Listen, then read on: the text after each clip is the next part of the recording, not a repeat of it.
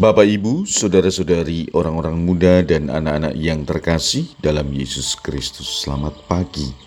Salam bahagia dan salam seroja untuk kita semua berkah dalam.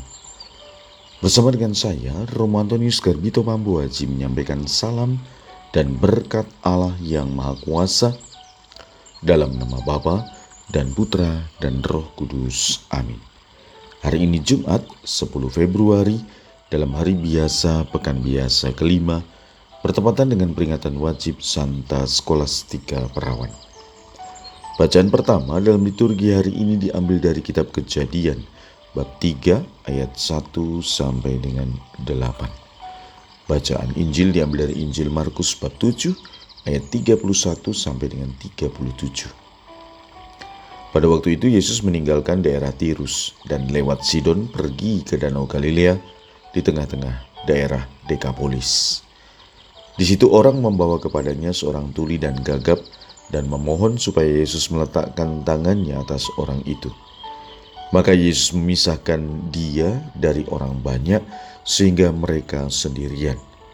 Kemudian ia memasukkan jarinya ke telinga orang itu lalu meludah dan meraba lidah orang itu. Kemudian sambil menengadah ke langit, Yesus menarik nafas dan berkata kepadanya, Evata, artinya terbukalah. Maka terbukalah telinga orang itu dan seketika itu terlepas pula lah pengikat lidahnya, lalu ia berkata-kata dengan baik. Yesus berpesan kepada orang-orang yang ada di situ, supaya jangan menceritakannya kepada siapa pun juga tetapi makin dilarangnya mereka, makin luas mereka memberitakannya. Mereka takjub dan tercengang dan berkata, Ia menjadikan segala-galanya baik. Yang tuli dijadikannya mendengar, yang bisu dijadikannya berbicara.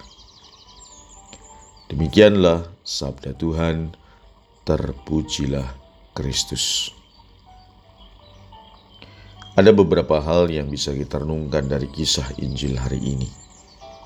Pertama, jelas bahwa Yesus menyembuhkan orang yang bisu dan tuli.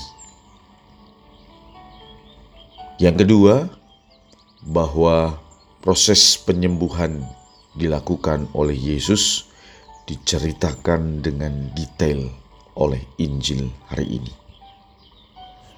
Dan yang ketiga, proses penyembuhannya itu dilakukan secara terpisah dari orang banyak dan Yesus juga berpesan kepada orang-orang yang ada di situ supaya jangan menceritakan apa pun yang terjadi kepada siapa pun juga.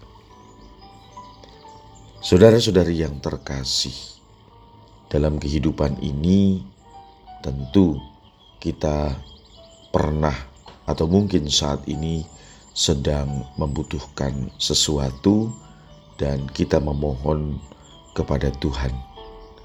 Kita ingin agar Tuhan terlibat sungguh dalam keputusan yang kita ambil. Maka Tuhan memperlihatkan kepada kita tentang proses. Bahwa segala sesuatu yang akan kita jalani atau yang sedang kita jalani tentu membutuhkan proses. Sama halnya dengan Tuhan membutuhkan proses atau memperlihatkan proses bagaimana kesembuhan itu terjadi. Prinsipnya, ikuti prosesnya jalani prosesnya, pasti Tuhan akan memperlihatkan kuasa dan belas kasihnya. Yang kedua, kalau Tuhan Yesus berpesan supaya jangan menceritakan kepada siapa pun, kepada orang-orang yang melihat kejadian atau proses penyembuhan tadi, ini mau mengatakan bahwa kebenaran Tuhan adalah hal yang harus diwartakan, bukan hal-hal yang tidak baik yang diwartakan. Kita diajak untuk mendengarkan, tetapi kita juga diajak untuk berbicara. Berbicara tentang yang baik, supaya kita juga mendengarkan hal-hal yang baik. Yang ketiga, Injil hari ini menutup dengan kalimat ia menjadikan segala-galanya baik. Tuhan Yesus ingin agar segala apa yang kita alami baik, maka kita diajak untuk senantiasa mau mendengarkan sabdanya, melaksanakan sabdanya, dan mewartakan sabdanya. Marilah kita berdoa. Ya Tuhan, kami bersyukur Engkau mengingatkan kami untuk senantiasa menjadi berkat bagi sesama lewat karya, pewartaan, sabdamu yang kami dengar. Berkat Allah yang Maha Kuasa, dalam nama Bapa dan Putra dan Roh Kudus. Amin.